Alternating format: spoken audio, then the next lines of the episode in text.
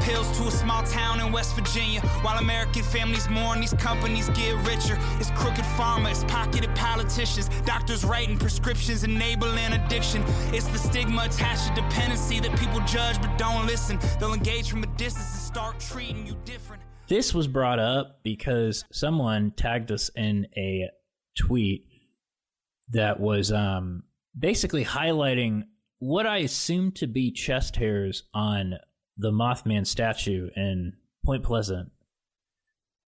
Uh, and it got me really focusing on the detail of that statue. And we've, like we've mentioned before, and we have in our merchandise store, it does have a dump truck ass, but it's also Dump got washboard six pack abs, um, you know, a chest that really any Olympic athlete could be proud of.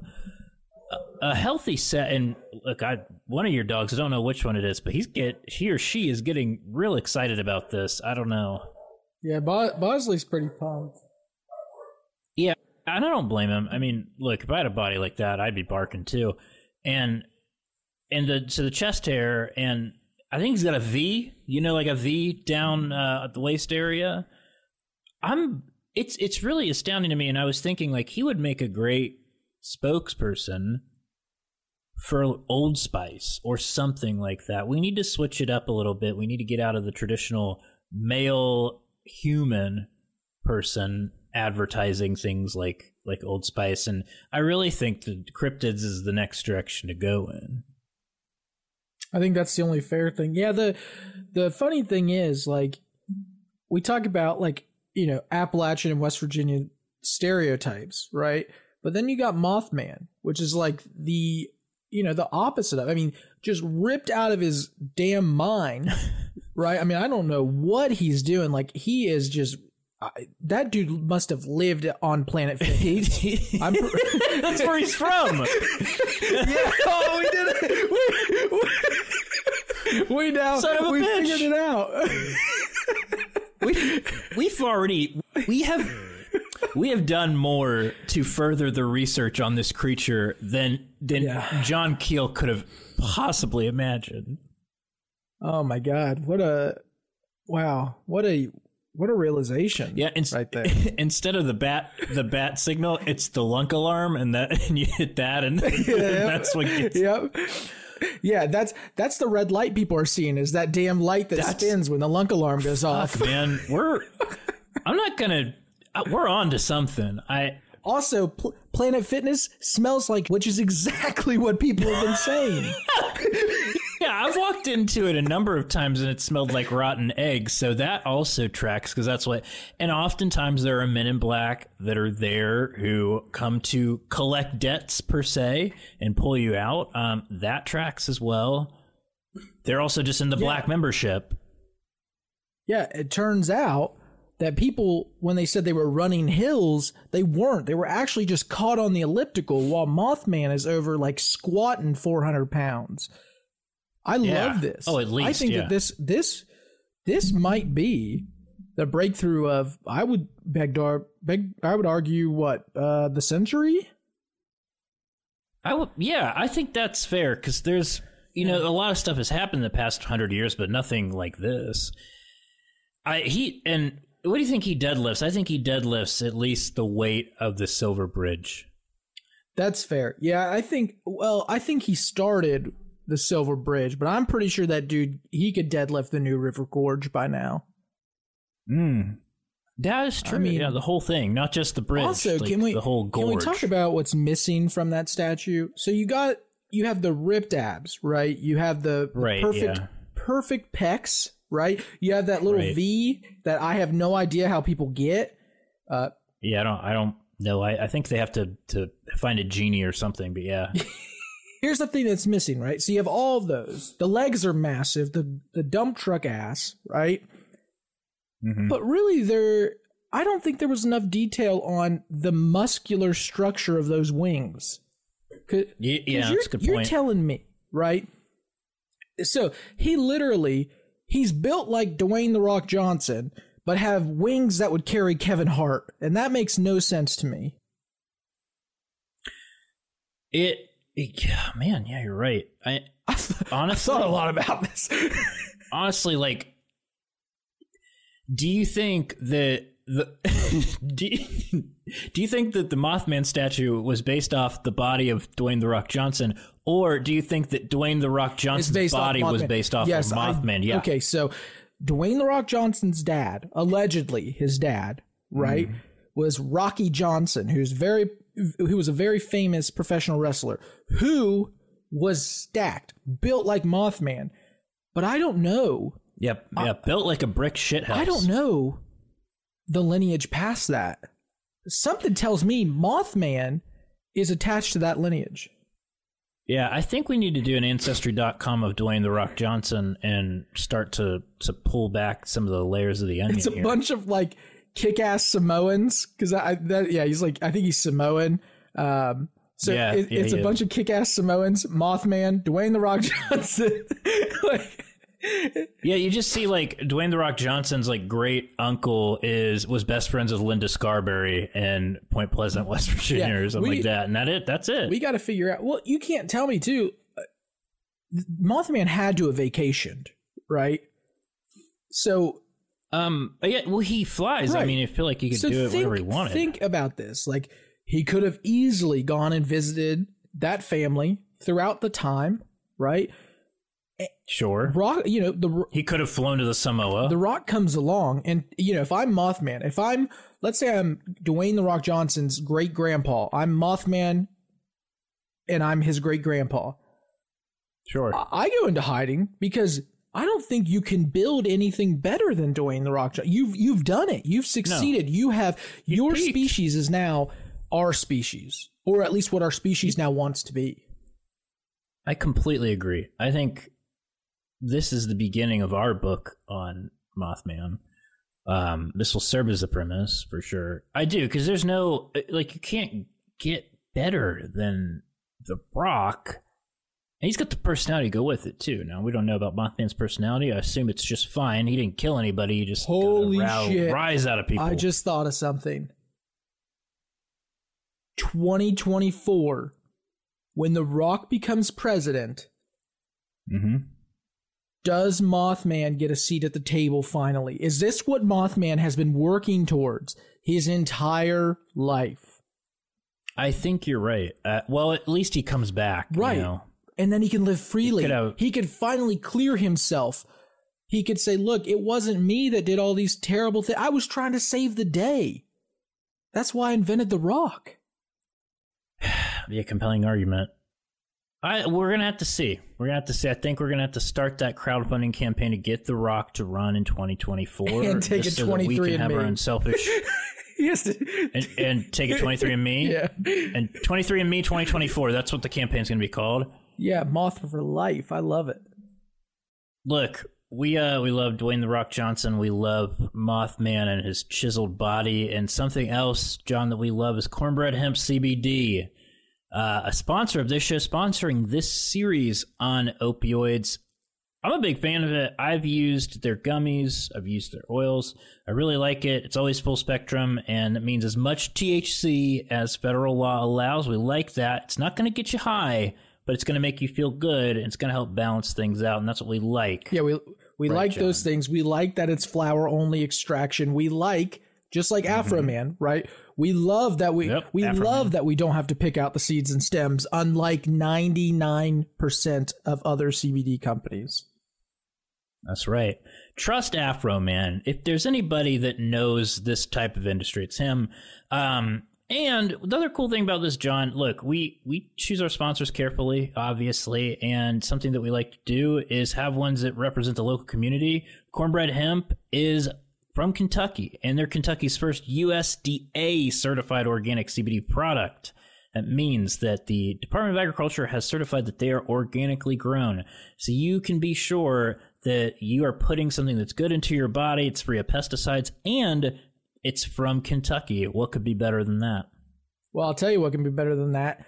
30 day guarantee. You don't like it, you send it back. They give you a full refund. So I'm telling you, you can have 29 of these let's say CBD gummies. You got one left, you didn't like it, send it back, you get a full refund. I don't think you're going to send it back though, Chuck. No, I didn't send mine back. And I look, that's, I don't know of any other company that does that. Maybe they do. I don't know. But that tells you that they trust their product and that's important.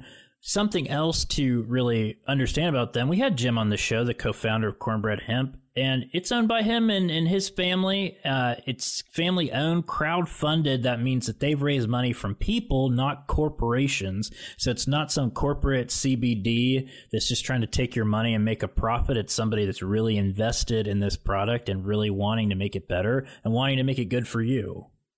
And Jim, as the only two time guest of Appodlachia, only two time guest so How far. much we like him he loves the people who listen to this podcast so much. I can't believe it. It's the deal of the century. You go on, you make a purchase. At the end, you type in Appodlachia, A P P O D L A C H I A, 25% off your entire order.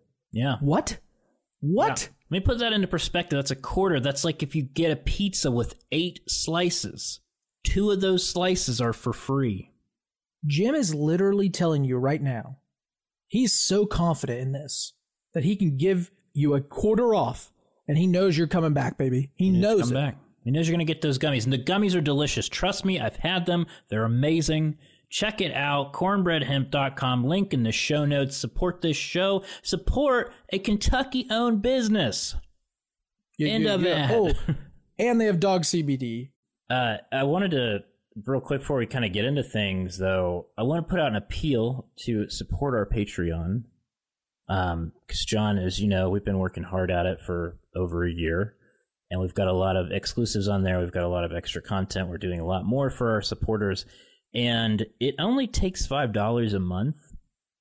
And um, it really helps us out. We, as we grow this podcast, we incur more costs when it comes to upgrading equipment, when it comes to getting the right platforms to do editing and uploading and all of that stuff and just the time that it takes to put this together to do the research to do the editing the video the audio make it sound not terrible um, which i think if you go back and listen to episode one and now there's a big difference i hope. So it's something that we put a lot of time into and we would love and appreciate your support if you haven't been a patreon member already um, you can go to patreon.com slash appodlachia and give as little as five bucks a month and it, it really makes a difference for us i can tell you that Yeah, I'm, look, we uh, our the Patreon is one of those things that I don't think we thought would be one of the um, would be a focus of ours. Like you know, uh, as we've grown and as we've we've kept going, I actually have a lot of fun with the exclusives. I, I think that it's it's one of the best parts of the episode. To be honest with you, well, and it's not even part of the episode. You have to be a Patreon member. So, uh, look, there's a lot of cool stuff that's going to happen over there too. I think we're going to do more Zoom sessions. Maybe we're going to do more Q and A's. We're going to do tons of stuff. Also, I know I'm talking really weirdly, and it's because I lost my voice last night. So I'm I'm powering through though. But anyway, patreon.com slash appodlachia. Yeah, if you want to hear Big John power three or more, there you go. Um, yeah, well, I wanted to put that out there just because um, we've been we, we've really kind of built a community around the Patreon too, and it's been something a little bit of a labor of love for us, and it just helps really, I think, um, make sure that we provide the best quality stuff that we possibly can, including this series on opioids, which we uh, we've been working on pretty hard. Very very true. Hard the Very paint. true. Which, speaking of that, we've got a phenomenal guest. We're this is a so last week was the only time they're just going to hear from us on this because we're not experts by any means, not even close, not even not even in the same universe. But we have experts coming throughout the next four episodes, including today. Um, Eric Eyre, who is an investigative reporter with the Mountain State Spotlight, the uh, watchdog journalism outlet in West Virginia. John, this was this was a big get for us just because I think Eric is so accomplished in in his reporting on opioids and has really I think I think blew the doors open with just how how much of a role drug distrib- drug distributors have played in bringing pills into states, and um, and so he's just a really impressive guy. I wanted to read some of his accolades real quick before we kind of get into the, the discussion about him. He won the Pulitzer Prize for investigative reporting in 2017, which is extremely rare for somebody from a local news outlet. At the time, he was with the Charleston Gazette in Charleston, West Virginia. It is extremely rare. Most of the time, it goes to somebody from the Times, from the Washington Post, from those other like LA Times, as big outlets. But uh, little old West Virginia hit the map, and so he won the Pulitzer for courageous reporting, performed in the face of powerful opposition to expose the flood of opioids flowing into West Virginia counties with the highest overdose rates in the country. Three stories of his were included in his winning work for the Pulitzer, most notably a piece titled 780 Million Pills, 1,728 Deaths, which is a reference to the flood of pills into, um, into small counties in southern West Virginia all of this, um, he did a lot of reporting on this and wrote a book recently called A Death in Mudlick, which I will link to. It's a great book. I, I, read it and it really is a powerful accounting of his reporting, the struggles he went through to get the right information from Attorney General Morrisey, from the drug companies, the distributors, everything. Um, he's also just won a ton of national awards for investigative reporting. He's extremely accomplished and we are, we're really big fans of his work. Um, John, your reaction to uh, this interview. Look, I knew it was going to be good. Okay, that was obvious. You know, you look at those credentials, and how can it not be good, right? I mean, especially with our groundbreaking ability to ask hard hitting questions. Um, I read that yep. on I read that hard on. Yelp. I wrote it too, and uh, look, I think this this was one of those ones that you don't in this interview, you'll see how close journalists get to their stories because you know Eric, you know, he tells you about it in the interview. I mean, this really wasn't his life. You know, I mean, it wasn't something that he was going after in terms of, of journalism. He didn't leave school and say, I'm going to go cover opioids, right? But it just, it's like, it's like our Patreon. It's become a labor of love for him. And that is what his job is now. I mean, if you look at a lot of his stuff, he he's the guy that they go to now because of because of the mm-hmm. you know all of the great journalism that he's done all the research all finding out just crazy stuff that's been going on. And he again to have a guy like that in West Virginia is uh, rare. I mean you, you just if you have somebody like him you usually don't keep them they usually you know they go off and you know, go to the Times, you know, whatever. They go to they go to really yeah. big, uh, you know, journalistic outlets. But Eric stayed here, and I guarantee he could have left. But I, I, think he just loves what he does now, and he, I mean, he makes a difference in his in, in everything he writes now, which I, I think is really cool. Absolutely, yeah. It was really interesting to kind of hear that he he kind of stumbled into the uh, subject of opioids about like seven or eight years ago and hasn't really stopped reporting on it ever since. And I think, as evidence of your point that he's so important in this coverage, is something that I think he first maybe mentioned on the show uh, that came out in a in a court or excuse me that came out in court recently because there is currently a trial underway with the three major drug distributors in Charleston, West Virginia, right now. Is that uh, the drug distributors had a playbook on him and how to thwart his coverage, how to avoid having stories written by him because they viewed his reporting as such a threat to them. And if the drug distributors view him as a threat, you know that he's doing something right. Yeah, you got to hear this interview because his reaction to that. I mean, and you could tell too. It's not like it's something that he's um, that he was expecting. You know what I mean? And come to find out, it happened even before he he he broke. You know ground with you know his reporting. So I think it's kind of like a prospect in baseball, right? Like you know that they're going to be a great hitter one day and they're going to get to the league. I think people saw Eric and they thought this guy's this guy's going to be trouble even before he was trouble. Yeah. Absolutely. And they were uh they had yeah. some some good eyes right. on that. Their scouts right. were right. Damn straight. Well, let's get into it. Let's uh let's hear from Eric Eyre. Eric, thanks so much for joining us. I, I really appreciate it. And um, at the outset, I really appreciate all the work actually that you and your colleagues are doing in Mountain State Spotlight. It's uh, a really impressive organization you guys have running there. Thanks, I appreciate it. We're yeah, we're fortunate to have some really good young, eager reporters uh, through that Report for America program. Yeah, so, yeah. I guess we can you know jump right into it. Um, obviously, you've been covering the opioid epidemic for a while now. I'm kind of curious how you got started covering it in West Virginia and uh, and just how that all came about for you. Yeah, Chuck, I came into it in a kind of a strange or different manner. Uh, I was working down at the Capitol building, uh, the State House, as a basically a state government reporter, legislative reporter, and we got a tip that uh, our new Attorney General, Patrick Morrisey, uh, had uh, had an inaugural party, and we were kind of surprised that he would have an inaugural party because the governor has an inaugural parties, not usually uh, attorney generals or uh, uh, with treasurer or agriculture or whatever.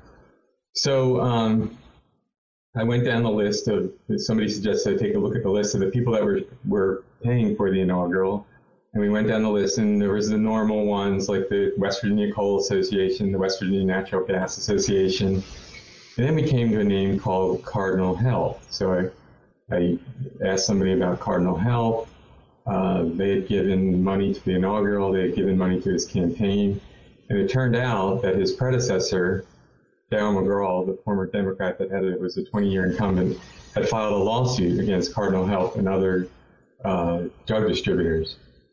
So we did a little more digging, and another person that was uh, helping to pay for the inaugural was an organization called Capitol Counsel, which is a lobbying group in Washington, D.C. And it turned out that the Attorney General, Patrick Morrisey, his wife, was actually a lobbyist for Cardinal Health.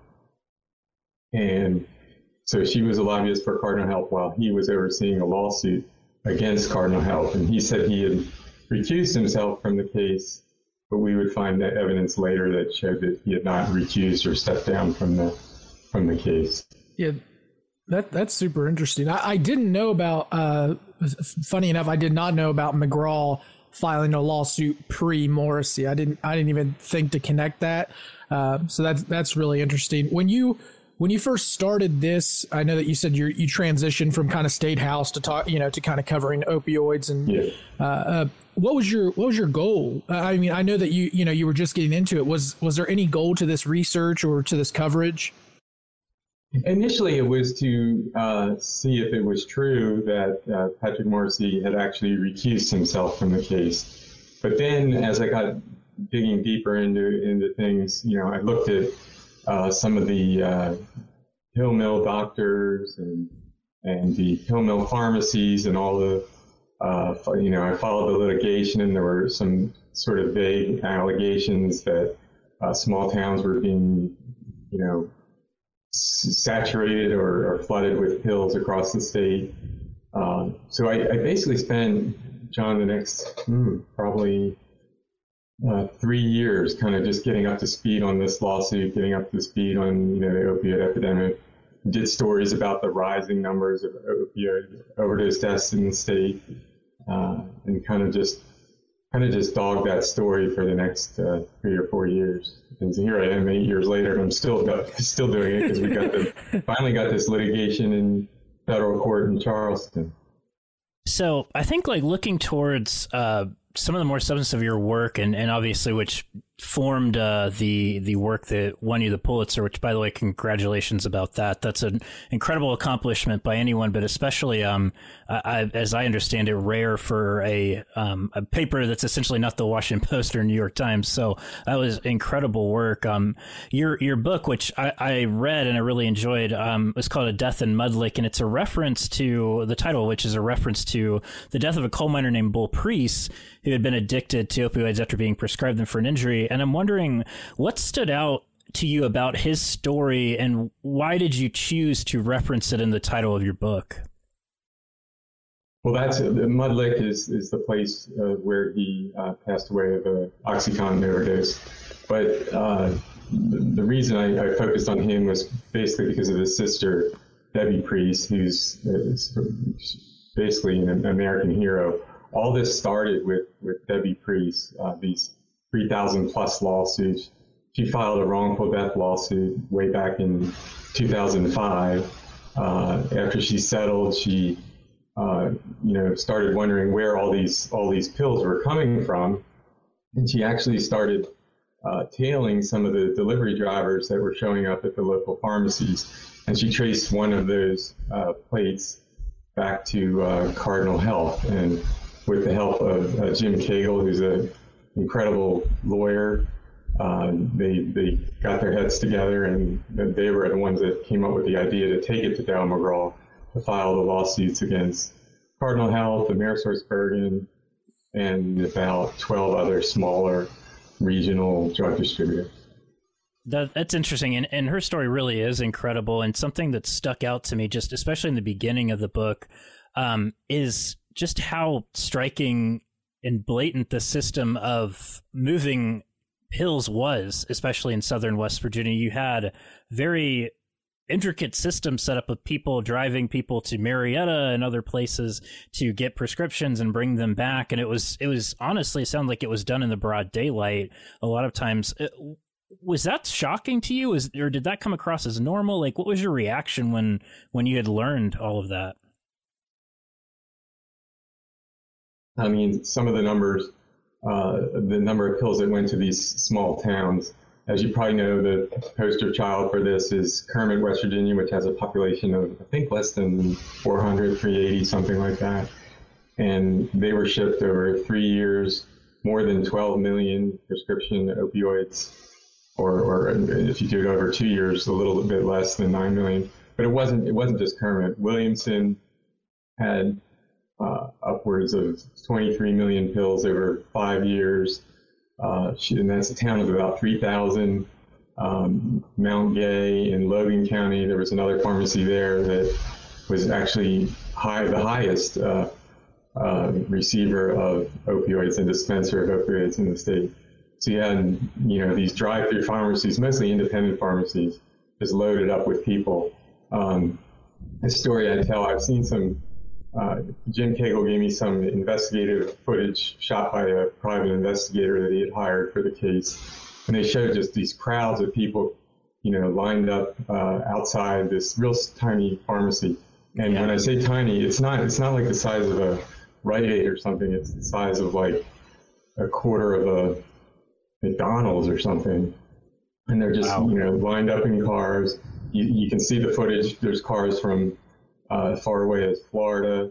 Uh, you can actually see one delivery truck shows up from uh, a company called Miami-Luken, which is no longer in business. It was a regional drug distributor. But, you know, it, it, the one in Kermit, they, I mean, the crowds got so big, as I write in the book, they had to put a, a camper trailer on the property. They sold hot dogs and hamburgers and soda pop because people were getting sick of waiting in the long lines. Um, they, uh, you know, you can see on the video footage people trading pills for cash. Um, it was just a just an incredible thing. We found out that in this subpoenas later too, they talk about uh, literally, you know, throw, you know, throwing dispensing opioids over the counter. They couldn't get the cash register shut. There was so much cash because it was pretty much all cash only business. So it was just you know this incredible like Wild West. And we found out later that in this tiny town of Kermit, the, the pharmacist that owned the pharmacy, he was making upwards of seven million dollars a year. Uh, so big, big gracious. Wow.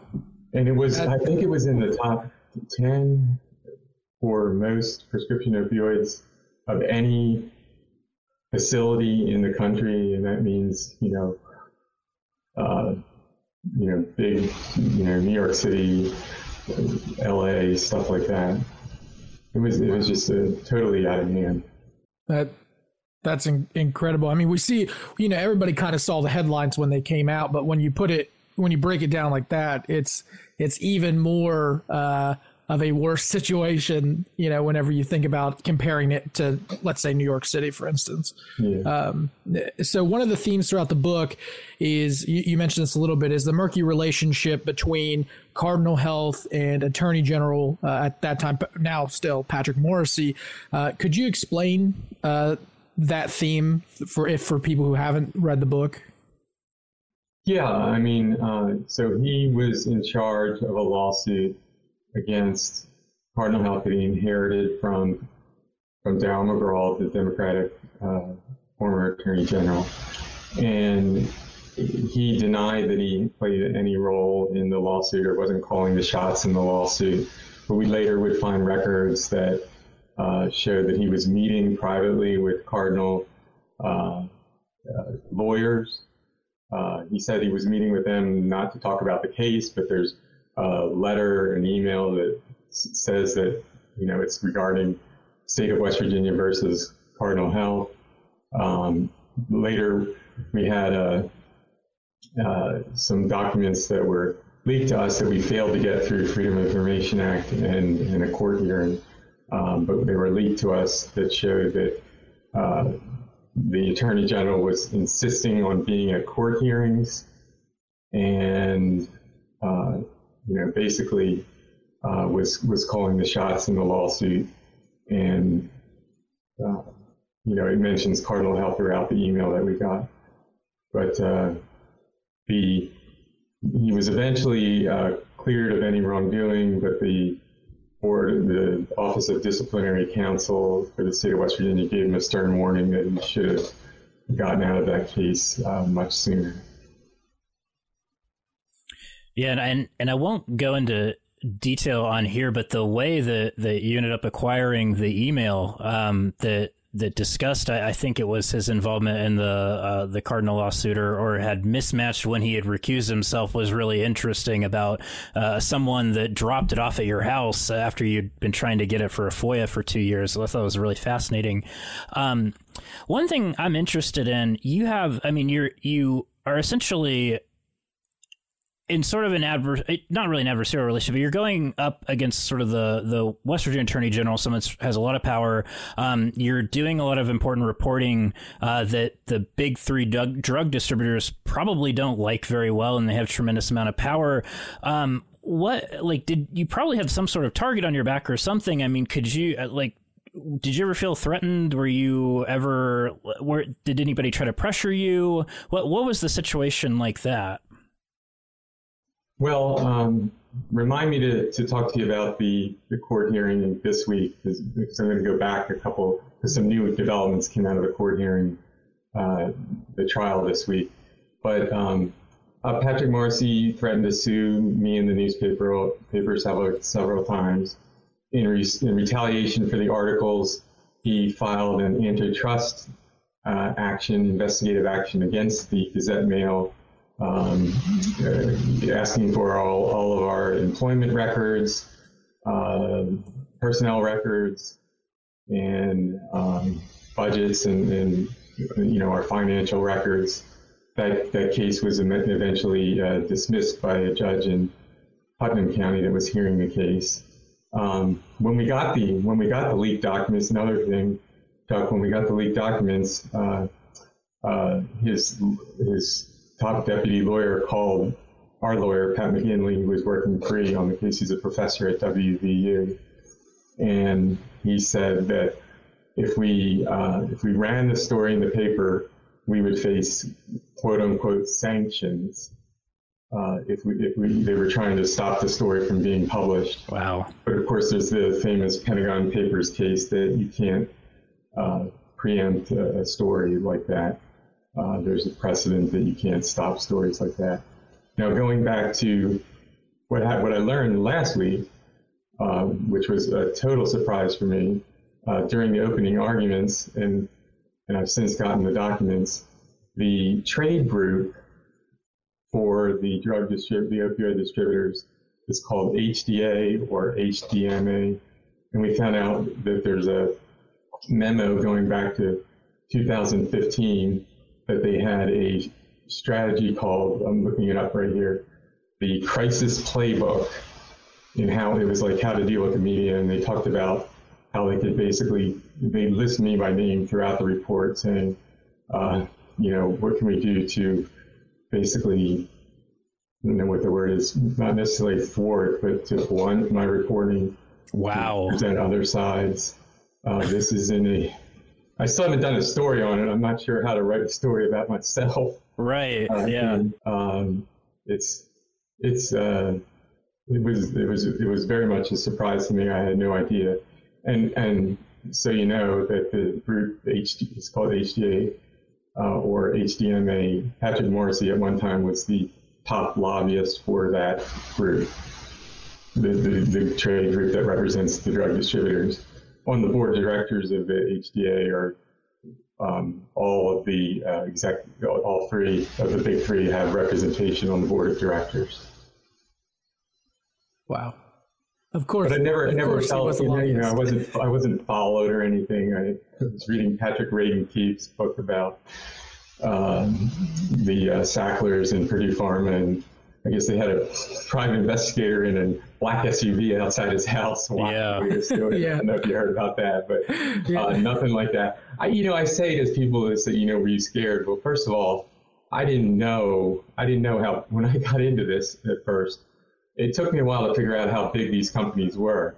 Um, as I write, as I write in the book, um, you know, uh, McKesson's number, the eighth largest company according to the Fortune 500. Yeah. Um, Bergen is 10, and um, with uh, Cardinal Health, I think it's like 12. They, they kind of shift around from year to year. But these are these are big companies. I mean, you've got you know Walmart at the top of the list. You've got Apple. You've got Exxon, and then all of a sudden you come to this, you know, McKesson and Maris, and you're like, who, what? I, you know, I didn't I didn't realize at the time they were so big. I I kind of think at some point I had been I had been saying that they really weren't concerned with me because we weren't the Washington Post or New York Times, and they figured nobody was going to see the stories. Um, I don't know what the, what the governor said the other day. Somebody was like a mosquito on a dinosaur's ass or something like that. I think that's the way they kind of looked at me. But this this new new crisis playbook that came out kind of changed that for me. So they, and this was 2015, and remember the Pulitzer story that won the Pulitzer didn't run until December 2016. So this was a year before that. oh, so the the playbook came out and they were writing that about you in 2015. Yeah, in 2015. Oh, wow. I, I don't. I have to, frankly, I've got to go back and check and see, you know, look at the timing of it, what are, you know, particular articles I was, I was releasing because, um, you know, basically I was just following, following the lawsuit was going on at that time against the distributors. So I was, I was attending court hearings, um, but nothing, nothing huge. So I have to go back and look and kind of match up the dates and find out what I was writing that had them so concerned. I guess they wanted to keep the, you know, keep it in the bottle and not let it, you know, spread. Wow. well, I mean, you know, you're doing a good job if uh, if you haven't even published the you know the article that kind of that get that you know gets you well you know well known nationally, and they're still already making a playbook of it. It's like seeing a it's it's like being an offense and trying to play a defense that uh, Yeah. you've never actually seen. So that that's incredible. Yeah, the Uh, whole initiative, the whole initiative, even though they called this the crisis playbook, I'm looking at it now, was called "Turning the Tide in West Virginia." Wow. And and what's bad about that, of course, is they weren't talking about turning the tide and reducing the number of opiates Yeah. they were shipping. right. They were talking about the, they were talking about turning the tide of their their quote unquote image in, Yeah. in West Virginia. Wow, that's inc- that's incredible. You uh, you kind of mentioned this uh, a little bit, but there there's currently litigation going on, and uh, you're you're covering a trial right now, if I'm not mistaken. Yes. Uh, could you give us a little insight on on what that trial is? Yeah, this is this is called the John the Bellwether case or the landmark trial. This is the first trial that's gone off against the opioid distributors. They had one a year or two ago in Cleveland that settled before the trial started. But this actually started. Uh, this is the first of you know more than 2,000 up to possibly 3,000 cases. And in this case, it's the Cabell County and Hunt, City of Huntington and Cabell County versus the big three distributors. And as you probably know, that uh, Huntington and, and Cabell uh, are really, uh, even more so than Kermit and Mingo County, are the epicenter of the opiate epidemic. They, they've been through a really tough time, and they've made some real they made some real progress prior to the pandemic, reducing opioid deaths, uh, opioid drug, or drug overdose deaths.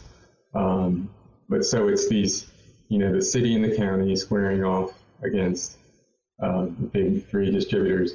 And what happens, what happens in this case, now it's a non-jury trial. They call it a bench trial because it's just a judge. There's no jury. But depending on what he awards Cabell and Huntington, uh, could have reper- or awards, or if they reach, even if they reach a settlement, which we thought they were going to do last week and did not. Um, but uh, what happens here, the, the dollar amount that's awarded, if there is a you know an award, that there you know just every every county, I think except one, and I'm not sure which one it is in West Virginia, is suing these drug distributors. Uh, that will affect the amounts of those in those cases as well, based on population. So it really, you know, what happens at this trial, it is not going to stay here. It's going to have statewide reper- repercussions and possibly national repercussions. Yeah. Well, and especially because, I mean, unlike Purdue Pharma, which was a manufacturer and has declared bankruptcy, lost billions of dollars uh, because of lawsuits. These are distributors, and I mean, I think their main argument, if I recall, is that they're just the middleman. They're not the ones responsible, and they blame it on everybody else. So it, it does seem like it could be a really um, a striking verdict if, if one does come down.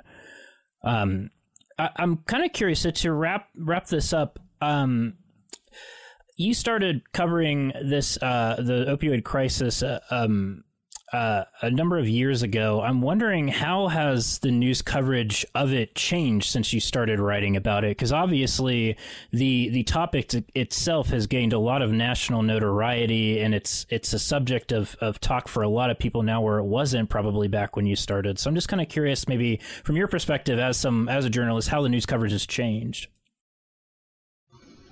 Well, yeah, I mean, back in 2015, there was a lot of people that were, you know, just blaming the quote unquote addict, and I usually don't like to use that term, substance use disorder, person with substance use disorder. Uh, there was a lot of blame being put there.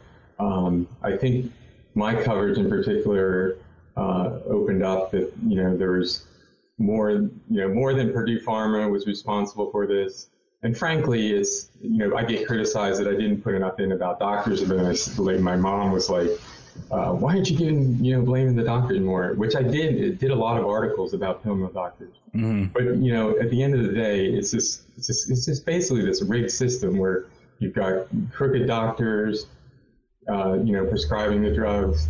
You've got uh, you know rogue pharmacists accepting cash and you know you know, dispensing, you know, opioids to people from Florida and West Virginia.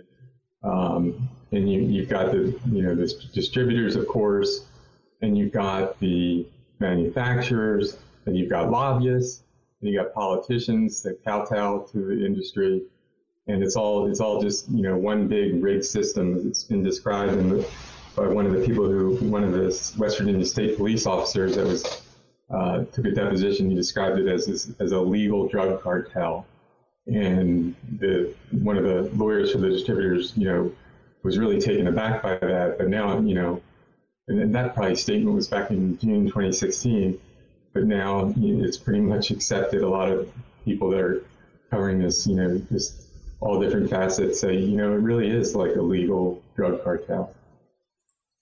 Absolutely. I don't think there's any other better word for it than that, for sure. Um, well, Eric, thank you so much again for joining us, and thank you again just for the important work that you've done and continue to do. I know that um, I speak for all of our listeners when I say that we really appreciate the hard work that you put into all your reporting on this because it really has changed the way that people view the crisis and really opened a lot of people's eyes just to how significant it really is. So, really appreciate that. Well, thank you so much to Chuck, John. Um, you know, appreciate the focus you put on Appalachia. Really enjoyed your awards. Uh, I mean, I got a lot of a lot of hits, uh, a lot of retweets. That was great, and I think uh, appreciate that you gave. Uh, well, I, don't know, I guess it's people who tweet or your followers that vote, but uh, the Mountain yeah, State Spotlight our, our got fans, a shout out our fans love love Mountain State Spotlight. So, yeah, look, all of Appalachia. I, there were people all over all over the region voting for you all. It wasn't just a you know West Virginia. Oh. You, they they love y'all. Okay, well now you've set the bar so high. uh, we're we're gonna have to deliver. Uh, yep, exactly. That's why I'm It's- doing it. That's why I'm a doing good it. As a- good idea. I mean, it's trying to change the dynamic of you know keep local news alive, which I know you guys really support. Uh, I don't think long-term newspapers have a lot of viability. Um, I mean, the Gazette Mail still does great work, uh, but uh, I think this is going to be the model for the future. Uh, so I'm crossing my fingers, and, and hopefully we can produce some more uh, investigative, in-depth work in the coming years. Absolutely. Absolutely. I hope so. Well, again, thank you so much, Eric. I really appreciate it. And uh, we really appreciate talking to you today. Okay, thanks so much. We'll see Thanks. you. Thank you. See you. All right, that was our interview with Eric. I again, what a what an asset to the state of West Virginia. What an enemy to the drug distributors and to uh, Attorney General Morrisey.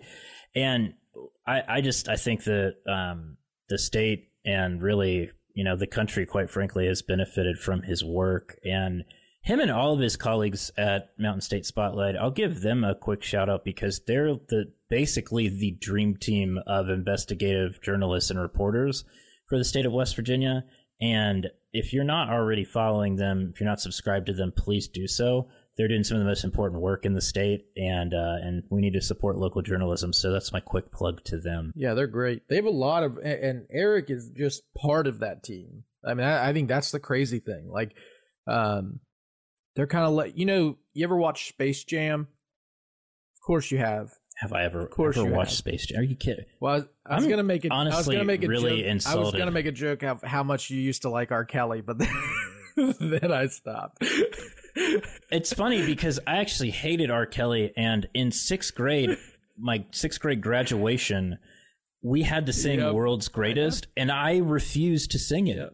I refused to sing it. I didn't do it because you know what? the reason I asked about that is because they kind of are um, the good version of the Monstars. Like they're they're good guys, but they also have great journalistic powers that nobody else has. But they're all on one team. It's insane. So I mean, it's it's a it's a team that I will I will root for. Is what I'm trying to say. Even though I did, I rooted And, uh, for the they- Monstars in Space Jam. I'm not gonna lie. That's kind of weird. Um, great. Uh, first of all, I I just I'm insulted that you would even suggest I never watched Space Jam. Great movie. My I- entire room was, was decorated. I had a Space up. Jam themed party at Skate Country. It's called. Look, I'm just trying to. I was trying to tee up as a co-host. I was trying to tee up and and let let let you roll. Well, look, you, you you teed me up here because much like Space Jam, uh, the drug companies, the coal companies, the whoever are oftentimes the Michael Jordan of their industry. Uh, so they're they're tough competition to go up against. It, it's true. And but anyway, so- they're they're a great group. That's yeah, that's the main point here, and and they really are. And I, I think that there's going to be. Uh, I'm excited to see how far they grow, and I'm really excited to see what it hap- you know what happens to the region because I think we're going to have a lot more journalists like that. Yeah, my hope is that there are more Mountain State spotlights that pop up throughout the Yeah. country, especially in Appalachia, and I think there are. Oh, I yeah. do. It's a nonprofit newsroom, so yeah. not attached to any corporate funding or anything like that. Um, so yeah. But speaking of investigative journalism, the person on this show in charge of investigating bullshit, one Big John Eisner. Do you have a beef I this do. week? I do have a beef this week. I do. Oh man, okay, all right, let it rip then. Let the let the beef Okay. fly. This one's Put it on the grill. thi- this one, uh, I, I think this might be the one that I get the most pissed off at. Um, I, I am so sick of people looking at our series on opioids, right, and thinking that either one, either one, we don't understand the benefits behind having access to these drugs, which we're not morons. We do understand the benefits that are, you know, that these drugs bring. We also understand the human element of things where people are manipulated to get addicted to things so that companies can make more money, CEOs can buy two more houses, and shareholders can continue to gain wealth. So it's one of those things Yeah, we all hate to see them with just the one house. It's, it's really tough on them. And uh, so I'm so sick of hearing that. You, uh, believe it or not, you can criticize bad people and still say that their product has merit. Look at the My Pillow guy. He is a shit person, but the My Pillow probably okay. Sold a lot, right? I'm not going to buy it. But still, still, My pillow. still up. John, my name is Mike Lindell, and I just want to thank you. We are a sponsor of this podcast. We have the president. have you seen that? We got a video where he's holding up the phone on TV. anyway, let, us get Oh back to. God. I, I- I'm so sick of that, and and um, I apologize for for the language. It just I got fired up right there. Anyway, the other thing that I'm really sick of too is the fact that like people continue to try and dumb down the idea of addiction. They you know, they try and say that the reason people get addicted are so many different things, but you know, I think some of the research that you showed last time that showed that these companies knew what they were doing. It, it wasn't even the fact that like they had a hint of it. They knew exactly what they were doing. They knew people would get addicted and they knew people would die.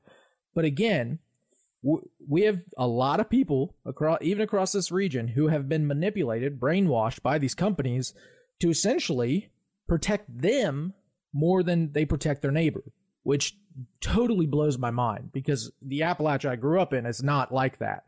We would much rather protect our neighbors than than just some random company. But that continues to be a problem Yeah. that we see. I was, I was a little. I, I don't want to say surprised, but there is a a lot of people who will go so far as defend the drug companies and complain that what people like what we're doing is harming chronic pain um, patients. Yeah, because I keep seeing that. and and so what which is is interesting because i think like you said the assumption is that like oh if we're if we're criticizing drug companies we just don't want opioids period. And that's not the case at all. We understand the the value that they bring and the pain relief that they bring. Is really important. But it's also the case that these companies like you said and like we talked about last week knew manipulated it for profit not because of some altruistic good samaritan a part of their corporate soul that wanted to help people. That was not the reason. And we're not advocating for eliminating opioids. It's just a matter of holding companies accountable and and understanding and assessing the risk and understanding that they're highly addictive and we can't like target your blame at the right entities target them at the corporate entities not the not the people who have become addicted to them and not the people who are trying to shine a light on the corporate greed and profit mechanism. Yeah, the funny thing is, like, if you look at the people who continue to do this, most of the time, I I'm, you know, just seeing the people that it is are the same people who would argue like that, you know, Democrats are, are like sheep falling in line, and, and you know they're conservatives who continue to kind of push single digit ideology like they always do, uh, like like they continue to do, but then they fall in line behind these companies and continue to like try and protect them, even though those companies have done jack shit for their community. They they I, I will 100% give them credit that they were able to establish the ability to, for somebody to have access to pain management. 100% I I hand that to them. There's two problems though. One, they're just terrible people running this company. the- These companies, they continue to be terrible people. They ter- they continue to literally they look at uh, their computer screen as two things. They see number of deaths and they see stacks of cash. That's it. So as long as the stacks of cash keep coming in and they can at least kind of make excuses, right? Because that's what they do. They say like, well, if they would have used it as prescribed, they'd be all right. But that's not true either because shit, you pointed it out last time. People were using drugs as prescribed and still dying. And these companies know that. And that's what, that's part of the problem. Stop protecting people who literally don't care whether or not you live or die. That may not be what they try to present themselves as, but if you look at the documents in these court hearings, if you look at the, it blows my mind. The email exchanges, the text exchanges that are provided in these court documents, they're disgusting. And they're, they're people who blatantly, I mean, you know, we saw it, we posted this on Twitter, like the pillbillies, right? Like that's what they were, they were referring to people in West Virginia as. Yeah, we will. Uh, that's fine. But you know, it's just it's just stuff like that that continues to. It, blows my mind. Again, the Appalachia that I know and I love, it, they're the same people who protected coal miners over coal companies, right? Like they looked at the person rather than the entity and they knew what was the important part. And I think now we're starting to lose that because, you know, we're creating excuses for these companies to continue to kind of manhandle our communities, even though we've seen now for years that their product, although does have benefits, continues to allow for them to manipulate a ton of people. It leads to deaths, it leads to addictions, and it, it leads to just worst case scenarios. People coming in way worse than they ever Yeah. were before. It's kind of like uh, it's not like big oil. You know, we can't deny the benefit of gasoline in our cars, Yeah. but it's also the case that they've manipulated people. They've lobbied against uh, cleaner energy and and and renewable resources, so that because it's it's to their benefit and it's for profit. Um, just to kind of cap this off, because you know, if there were any doubt in anybody's minds at all that this is a profit motive, um, just wanted to like just toss in a little uh, uh, C-suite salary data for you. John, do you want to take a guess at the uh, CEO salary of McKesson, one of the biggest pharmaceutical distributors Well, I in the know country? McKesson donates a lot of money because they donated a lot of money uh, to my opponent and people like him. So I'm going to assume it's really high. I'm going to say seven million. Seven million is an interesting guess, uh, a good one, uh, but not um, not really on the mark for CEO Brian S. Tyler from 2019. I would encourage you to double that, then add a million. He's at 15.4. Yeah, I I essentially just tried to think of um, uh, what Manchin's daughter made when she was with Mylan. I was trying. That's what I was trying to base it off of. Yeah, that's fair. Um, uh, yeah, and so I just wanted to just throw that out there. Like, don't don't worry about these people; they're fine. They've got plenty of money. Yeah. It's not going to hurt them. It's like saying, like, Um, look, I understand that Walmart has benefits, right? It has access to a lot of products and people can walk in and buy what they want. But I also can tell you that it has damaged communities. It's created the need for low socioeconomic jobs that will never lead to any advancement and has killed mom and pop shops. It, you know, and the CEO there, his literally his name is McMansion.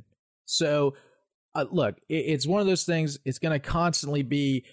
You can, you can say that things have benefits, but you also can easily point out or should point out the negative sides of things, especially if they're killing people, point blank.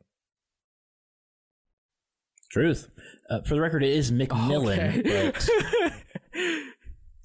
yeah, we all do. We all got issues. But speaking of issues, that's the end of this issue of Opioids, Part 2. Thank you for listening. We're going to be back next week uh, with a great interview from Dr. Sydney McElroy, not just of podcast fame, but also of fame in her community for working with the community on harm reduction. She's super smart. One of the one of the best people we've talked to for this, and looking forward to having her next week. Anyway, thank you all for listening, and we'll talk to you soon.